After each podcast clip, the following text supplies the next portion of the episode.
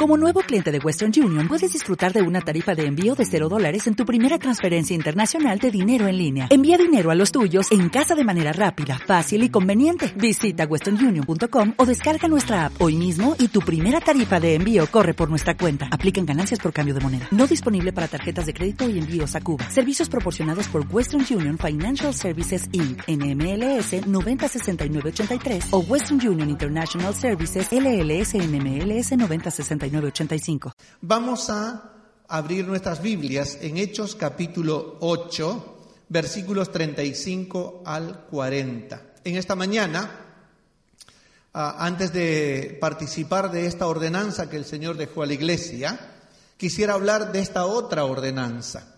Ah, a veces uno no sabe por qué el Señor pide y pone en el corazón predicar una cosa. Uno a veces se resiste y dice, cuál es el motivo, por qué, pero Dios sabe, ¿no?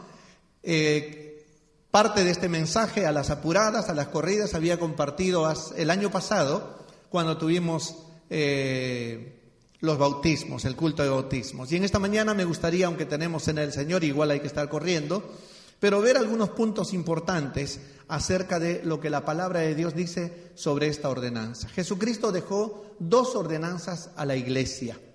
La primera ordenanza es el bautismo. Para aquellos que han aceptado a Cristo como su Salvador personal por la fe y quieren como discípulos de Cristo seguirle, obedecerle y cumplir sus mandamientos. La segunda ordenanza es la cena del Señor, que vamos a participar ahora.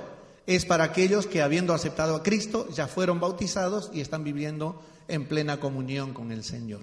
Veamos qué nos dice la Biblia sobre esta primera ordenanza. Hechos capítulo 8, versículos 35 al 40. Dice así la palabra de Dios. Entonces Felipe, abriendo su boca y comenzando desde esta escritura, le anunció el Evangelio de Jesús. Y yendo por el camino, llegaron a cierta agua. Y dijo el eunuco, aquí hay agua, ¿qué impide que yo sea bautizado? Felipe dijo, si crees de todo corazón, bien puedes. Y respondiendo, dijo, creo que Jesucristo es el Hijo de Dios. Y mandó parar el carro, y descendieron ambos al agua, Felipe y el eunuco, y le bautizó. Y cuando subieron del agua, el Espíritu del Señor arrebató a Felipe, y el eunuco no le vio más, y siguió gozoso su camino. Pero Felipe se encontró en Azoto, y pasando anunciaba el Evangelio en todas las ciudades hasta que llegó a Cesarea.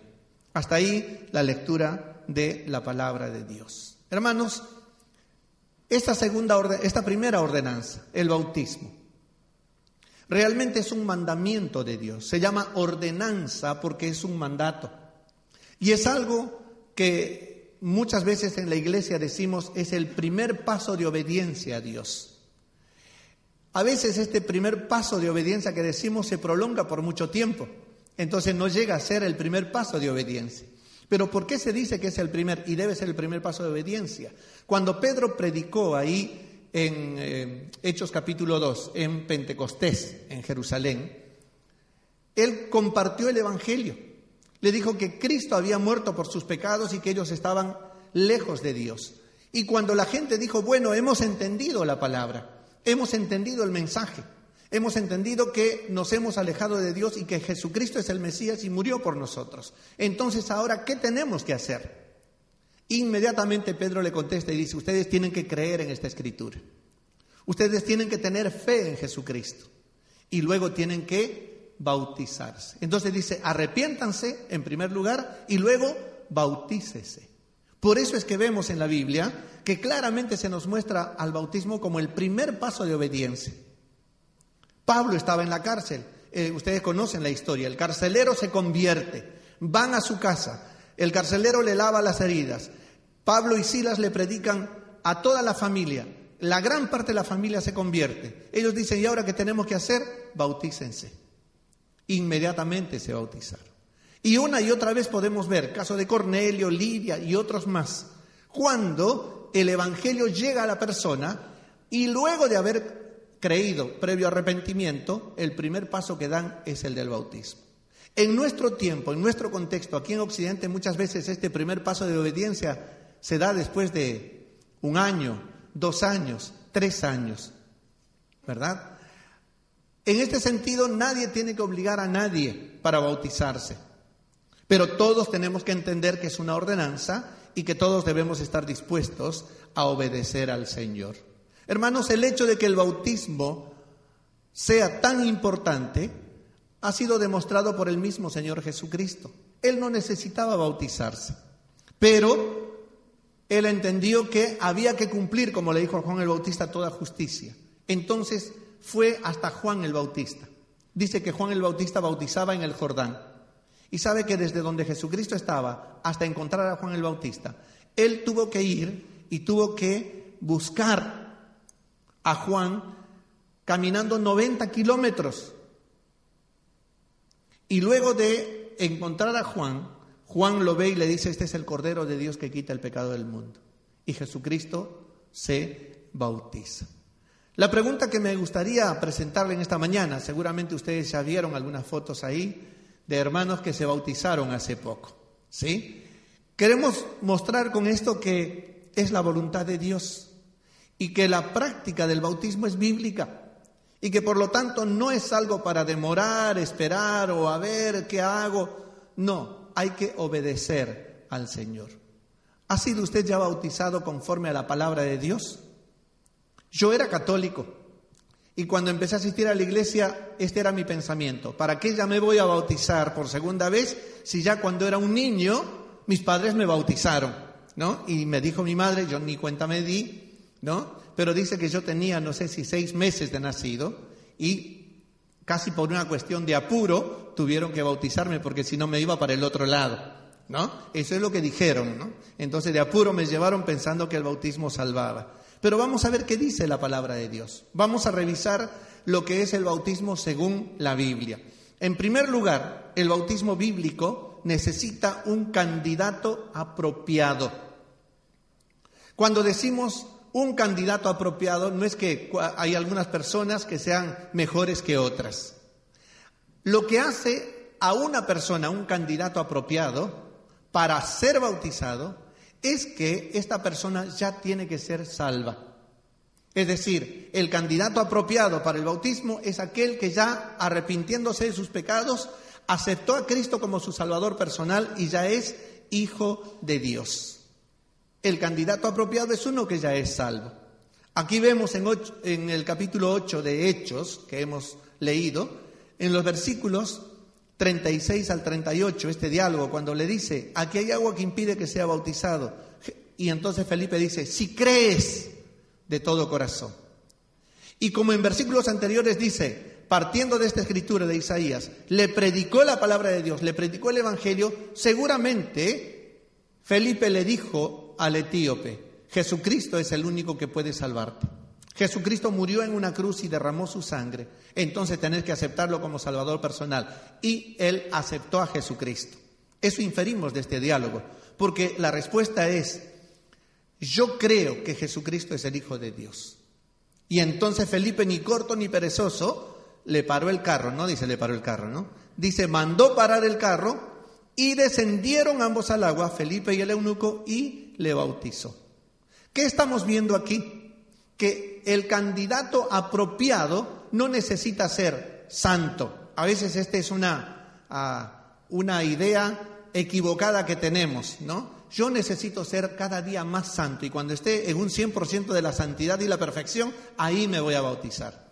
No es así la cosa.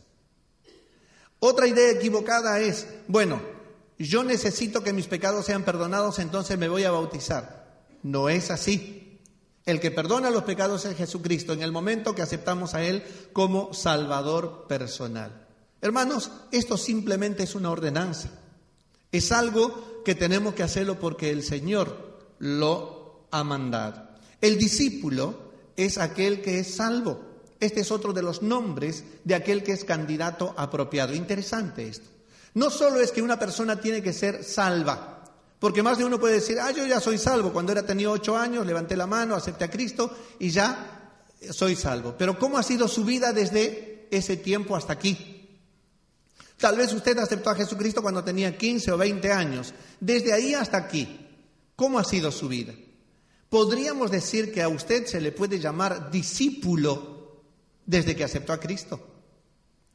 Fíjense que en Mateo, cuando Jesucristo da la gran comisión, en Mateo 28, 19, dice, vayan, prediquen, hagan discípulos y bauticen. Está diciendo, vayan y prediquen para que escuchen el Evangelio y se conviertan. Pero sigan enseñándoles para que estas personas no solo sean personas que hayan hecho una manifestación de fe, sino personas que, luego de haber aceptado a Cristo por un verdadero arrepentimiento, van a dar frutos de arrepentimiento. Y por lo tanto se les puede llamar discípulos. Discípulo es aquel alumno que está en la escuela permanentemente. Y eso es lo que está diciendo que tiene que ser el candidato apropiado. No solo uno que levantó su mano o hizo una oración, sino aquel que vive desde ese momento cada día de acuerdo a la voluntad de Dios. El que está aprendiendo cada día más de la palabra, el que está conociendo cada día más al Señor. Ese es un discípulo. Por eso es que la palabra de Dios dice claramente que discípulo es aquel que busca al maestro y quiere aprender de él. ¿Puede uno hacer discípulo a un niño recién nacido. Podemos decir que un niño que ha nacido seis meses, un año, es un discípulo de Dios. ¿Será que ese niño se ha arrepentido de sus pecados y tomó una decisión de fe diciendo yo acepto a Jesús como Salvador? No. Es un infante, no sabe nada. Y es más, la palabra de Dios dice que no ha cometido pecado consciente como para que tenga que arrepentirse. Ya después cuando vamos creciendo, el pecado que está en nosotros nos tira hacia eso y cometemos nuestros propios pecados. Hermanos, el discípulo es una persona mayor, consciente, es alguien que ha entendido, que ha razonado, que ha comprendido que es pecador y que acepta a Cristo como su Salvador. Y entonces ahí sí se convierte en un discípulo y puede tomar este paso de obediencia. Un niño recién nacido no puede ser discípulo y por lo tanto no tiene que ser bautizado. La misma Biblia enseña que no es bíblico el bautismo de infantes. El mismo Señor Jesucristo no fue bautizado cuando tenía o cuando fue presentado en el templo a los ocho días.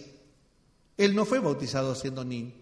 Él se bautizó para enseñarnos cómo había de hacerlo a la edad de los, de los 30 años. Hermanos, cada uno de nosotros tenemos que entender que el único prerequisito para ser bautizado es el haber aceptado a Cristo como Salvador personal. Por eso es que decimos que el bautismo bíblico necesita el candidato apropiado. En segundo lugar, el bautismo bíblico necesita un método apropiado. Y cuando estamos hablando del método apropiado, no estamos diciendo que el método bíblico apropiado sea rociar unas gotitas de agua sobre un niño o sobre una persona. O tampoco un chorro de agua. El primero se llama aspersión el segundo se llama afusión, un chorro de agua. ¿Serán estos los métodos bíblicos que se enseña a partir de la palabra? No. Es interesante, hermanos, que la palabra bautizar en el griego, baptizar, tiene tres acepciones. Significa sumergir o zambullir. La segunda acepción significa lavar. Y la tercera acepción nos habla de teñir. Y ambas de estas cosas ocurren en el bautismo. ¿Sí? ¿Por qué? Porque uno tiene que ser sumergido para que simbólicamente por el bautismo nosotros podamos dar un testimonio y decir mis pecados ya han sido lavados por la sangre de Cristo. Y ahora yo soy, vamos a decir así, de otro color. ¿Por qué? Porque el que está en Cristo, nueva criatura es. El aceptar a Cristo ha hecho de mí una nueva persona. Simbólicamente el bautismo enseña lo que ha ocurrido en el momento que hemos aceptado a Cristo como Salvador personal. Es por eso que el bautismo bíblico no es ni por aspersión ni por afusión, sino tiene que ser por inmersión. ¿Por qué? Porque la palabra bautizar significa sumergir. Y para lavar algo, usted no agarra una camisa sucia y le tira unas gotitas y dice ya está limpio. No, hay que sumergir. Hermanos, la inmersión demuestra también o es símbolo de haber muerto a nuestros delitos y pecados. Porque al sumergir a una persona, simbólicamente está diciendo, tú ya has muerto a tus delitos y pecados. Estás siendo sumergido como que estás muerto para el pecado, estás muerto para el mundo. Pero gracias a Dios que el pastor no deja a las personas debajo del agua, ¿no? Sino que es una inmersión y luego se le saca. Y al sacar a la persona del agua tiene el simbolismo de que el día que aceptamos a Cristo como Salvador personal, hemos resucitado a una nueva vida. Somos nuevas criaturas en Cristo. En ese sentido, hermanos, el bautismo es símbolo de la muerte, sepultura y resurrección. Esto mismo lo hizo Jesucristo para salvarnos. Y esto mismo va a ser nuestra experiencia. Pablo dice en Romanos 6, ustedes se han muerto juntamente con Cristo. Ustedes han sido crucificados con Cristo.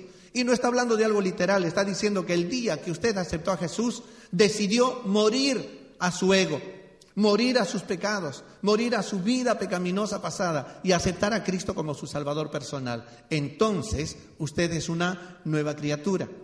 Y una vez que aceptó a Cristo como su Salvador, tiene que dar este paso de obediencia. ¿Para qué? Para testificarlo con el bautismo y decir, no con palabras, sino con este símbolo, a los que puedan estar viéndolo, yo ya he muerto a mis pecados el día que acepté a Cristo. Y Cristo por su amor y gracia me hizo resucitar a una nueva vida. Por eso es que ahora soy una nueva persona en Cristo. El método bíblico de bautizar es por inmersión y la palabra de Dios ahí en Mateo capítulo 28 dice que debe ser bautizado en el nombre del Padre y del Hijo y del Espíritu Santo. Es tan sencillo esto, porque así lo enseña la palabra de Dios. Hay tantos que se hacen un lío. No hay que bautizar en el nombre de Juan, no hay que bautizar en el nombre de Cristo solamente, no hay que bautizar en el nombre del Padre. La palabra de Dios es tan clara, hermanos, como para no hacernos lío. Dice, vayan, prediquen, hagan discípulos y bautícenlos en el nombre del Padre y del Hijo y del Espíritu Santo. Amén. En tercer lugar, el bautismo bíblico necesita los motivos apropiados necesita los motivos apropiados. El motivo para bautizarse no es ser salvo. Ya dijimos, ya es salvo. El, motivo para bautizarse no es recibir perdón de los pecados. Ya la persona que aceptó a Cristo, sus pecados han sido perdonados. El bautismo no imparte ningún don especial, ninguna gracia, ni te hace más santo. La pregunta es entonces, ¿por qué me tengo que bautizar? Hay muchos pasajes que ponemos ahí. Uno de ellos es Juan 3:16 que dice, porque de tal manera amó Dios al mundo, que entregó al único Hijo que tenía para que todo aquel que en Él cree no se pierda, sino reciba la vida eterna. No dice, para que todo aquel que se bautice reciba el perdón de los pecados y la vida eterna. No dice eso. Dice, para que todo aquel que en Él cree. Entonces el bautismo no te hace salvo. Aceptar a Jesucristo creyendo en Él y su sacrificio, eso te hace salvo. No te da, imparte ninguna gracia, no te hace más santo. El motivo, hermanos, porque una persona se bautiza es simplemente porque es un paso de obediencia. Porque hay que obedecer al Señor. Dice Juan 14, 15, el mismo Señor Jesucristo hablando ahí dice, si me amáis, guardad mis mandamientos. Y este mandamiento es uno de los primeros que hay que obedecer. Pero escuchen hermanos, y ahora hablo a los que ya son bautizados, ¿sí? No es el único que hay que obedecer. Muchos nos embalamos y decimos, me tengo que bautizar y tengo que obedecer al Señor. Se bautiza y después que se bautizó, ¿dónde quedó la obediencia? Hay otros mandamientos, como por ejemplo la cena del Señor. Es otro mandato, es otra ordenanza. Muchos de nosotros ya somos bautizados, pero nos damos el lujo de no participar de la cena del Señor. Primero está el paseo, primero está el cine, primero está el fútbol, primero está cumpleaños y dejamos de lado la cena del Señor. ¿Dónde está esto de mandato, mandamiento? ¿Dónde está esto de una ordenanza? Jesucristo dice, si me amáis, guardad mis mandamientos. Tal vez tenemos que revisar nuestro amor a Dios. Tal vez el amor al mundo o a otras cosas sea más grande que esto. Y no solo es dejar de tomar la cena del Señor sino dejar de cumplir los otros mandatos del Señor. Entonces la persona que se va a bautizar tiene que entender que tiene que ser un discípulo y que cada día tiene que estar viviendo de acuerdo a la voluntad de Dios. Muchos dirán, pa, pero es eh, mucha exigencia, hay muchas demandas, pero el Señor no dijo que sería fácil. El Señor no dijo que sería sencillo. No es un trueque nada más de, bueno, yo doy una ofrendita y después como viva no importa, total, yo doy una ofrenda y el Señor me tiene que bendecir y no es así. Dios no te bendice por la ofrenda que das. Dios te bendice por tu vida de obediencia. Dios cumple sus promesas en ti por tu vida de amor a Dios. Si me amáis, guardad mis mandamientos. El motivo entonces es dar un testimonio de nuestra experiencia de haber aceptado a Cristo como Salvador personal. No debe haber ninguna otra motivación inapropiada. Que nadie se equivoque y diga, me voy a bautizar para ser más santo, mis pecados perdonados, para ser salvo. No, esto ocurre cuando aceptamos a Cristo. El motivo tiene que ser dar testimonio y mostrar con este símbolo, con esta ordenanza, lo que pasó en tu vida cuando aceptaste a Jesús como Salvador. Y finalmente, el bautismo bíblico necesita la autoridad apropiada. Esta es otra cosa. Ah, pero ¿por qué tengo que bautizarme? ¿Y por qué tengo que ir a dar testimonio a la iglesia? ¿Y por qué tengo que hacer esto? Muchas veces queremos objetar tanta cosa. Vaya a la Biblia. Peleese con la Biblia. ¿Sí? Dice, ah, pero Felipe fue al desierto y bautizó solo y ninguna iglesia. Lea la Biblia. ¿De dónde salió Felipe? Felipe fue nombrado primero, ¿qué? Diácono. ¿Dónde? En la iglesia de Jerusalén. ¿Y la iglesia de Jerusalén lo mandó a dónde? Antioquía. Y ahí estaba predicando la palabra, comisionado por la iglesia. Y luego el Espíritu Santo dice, recreo, vamos para el desierto. ¿No? Y ahí le sigue haciendo ah, o le, lleva a hacer el trabajo que la iglesia le había encomendado. Hermanos, no es un juego. El bautismo bíblico necesita la autoridad apropiada. Juan el Bautista, aunque es un bautismo diferente, pero él recibió la autoridad de Dios. Ahí en Mateo capítulo 21, versículos 25 al 27, dice claramente, el Señor me envió a bautizar. Hay una autoridad bajo quien se hace esto. Y en la Biblia encontramos en Juan capítulo 4, versículos 1 y 2, que aunque dice que él no bautizaba, sus discípulos bautizaban. ¿Y en el nombre de quién bautizaban? Bajo la autoridad de quién bautizaban. Jesucristo los autorizó. Y cuando Jesucristo, ahí en Hechos, perdón, Mateo 28, 18 al 20, Jesucristo comisiona a la iglesia, reúne a todo el grupo, no solo a los 12, no solo a los 70, reúne probablemente a los 120 que estaban ahí con ellos. Estos que serían la primera iglesia de Jerusalén, estos que conformarían ahí luego de Pentecostés este grupo que luego se, añadirían otros tres mil más. A este grupo es que comisiona el Señor Jesucristo. Y dice, por tanto, vayan, prediquen la palabra, hagan discípulos y bauticen en el nombre del Padre, del Hijo y del Espíritu Santo. Hermanos, Jesucristo autorizó a la iglesia. Tanto la cena del Señor como la ordenanza, perdón, como el bautismo, son ordenanzas que el Señor dio a la iglesia. Y la autoridad está en la iglesia. Entonces, no cualquiera tiene autoridad de bautizar la autoridad está en la iglesia que Jesucristo fundó. ¿A quién ordenó que llevara adelante la predicación del Evangelio y que impartiera estas dos ordenanzas? El bautismo y la cena del Señor, en cumplimiento al mandato de Dios. Ahora, tenemos aquí en esta mañana personas que ya han aceptado a Cristo como su Salvador personal. La pregunta es, ¿Por qué no obedece al Señor? A partir de hoy, la responsabilidad está en usted. Porque no habrá ninguna excusa delante de Dios que usted pueda dar y decir, no me enseñaron, no sabía, nadie me dijo nada. El bautizarse es una decisión personal, pero no es optativa. Es algo que lo tenemos que hacer delante de Dios. Y como iglesia nosotros estamos cumpliendo en anunciarle que hay que obedecer al Señor. Tal vez lo mismo tendría que decir en cuanto a la cena del Señor. No es opcional. Porque aun cuando uno estuviere en alguna falta delante de Dios, la palabra enseña claramente y dice, examínese, arrepiéntase y, y participe del pan y de la sed. Y es eso. Para no hacerlo indignamente o para no estar viviendo indignamente por no hacerlo. Si me amáis, guardad mis mandamientos. Me gustaría, antes de participar de la cena del Señor en esta mañana, hacer una invitación para que usted vaya pensando. Usted no se puede bautizar si no tiene a Cristo en su corazón, ya lo hemos visto claramente.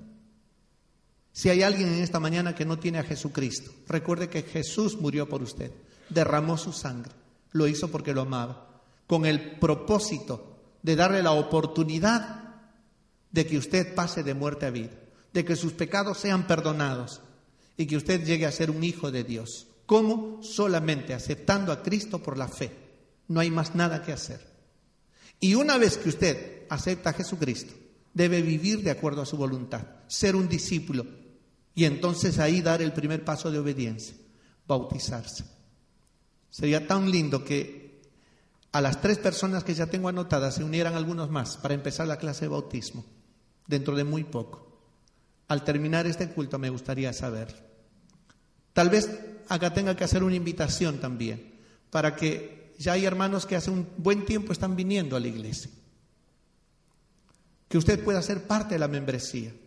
No ande suelto por ahí. ¿no? No viva alejado de la comunión, de un cuerpo local de creyentes, porque esta es la voluntad de Dios, que usted sea parte no solo de la iglesia universal, los creyentes en el mundo entero, sino parte de una iglesia local y a partir de ahí usted sirva al Señor.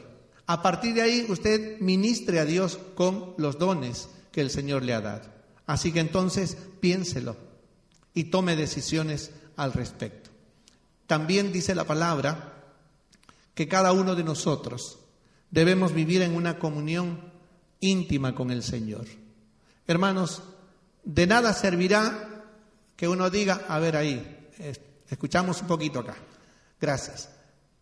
Ya me bauticé, yo tomo la cena del Señor, pero vivo de cualquier manera. Mi hermano, entienda bien las escrituras.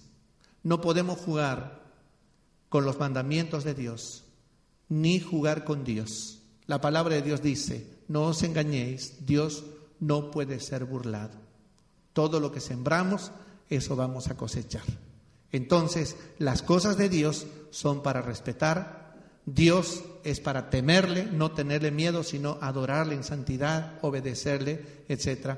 Y de esta manera, no solamente cumpliremos las ordenanzas, sino estaremos cumpliendo con todos los mandatos de Dios. Vamos a buscar en 1 Corintios, en el capítulo 11, lo que Pablo nos dice acerca de esta segunda ordenanza, que es la cena del Señor. Dice a partir del versículo 23, 1 Corintios 11, 23, porque yo recibí del Señor lo que también os he enseñado, que el Señor Jesús, la noche que fue entregado, tomó pan, y habiendo dado gracias, lo partió y dijo, tomad, comed, esto es mi cuerpo que por vosotros es partido, haced esto en memoria de mí. Asimismo tomó también la copa después de haber cenado, diciendo, Esta copa es el nuevo pacto en mi sangre. Haced esto todas las veces que la bebiereis en memoria de mí. Así pues, todas las veces que comiereis este pan y bebiereis esta copa, la muerte del Señor anunciáis hasta que Él venga. De manera que cualquiera que comiera este pan o bebiera esta copa del Señor indignamente, será culpado del cuerpo y de la sangre del Señor. Por tanto, pruébese cada uno a sí mismo y coma así del pan y beba de la copa, porque el que come y bebe indignamente, sin discernir el cuerpo del Señor, juicio come y bebe para sí. Everybody in your crew identifies as either Big Mac burger, McNuggets or McCrispy sandwich, but you're the Filet-O-Fish sandwich all day. That crispy fish, that savory tartar sauce, that melty cheese, that pillowy bun? Yeah, you get it. Every time. And if you love the filet of fish, right now you can catch two of the classics you love for just $6. Limited time only. Price and participation may vary. Cannot be combined with any other offer. Single item at regular price. Ba da ba ba ba.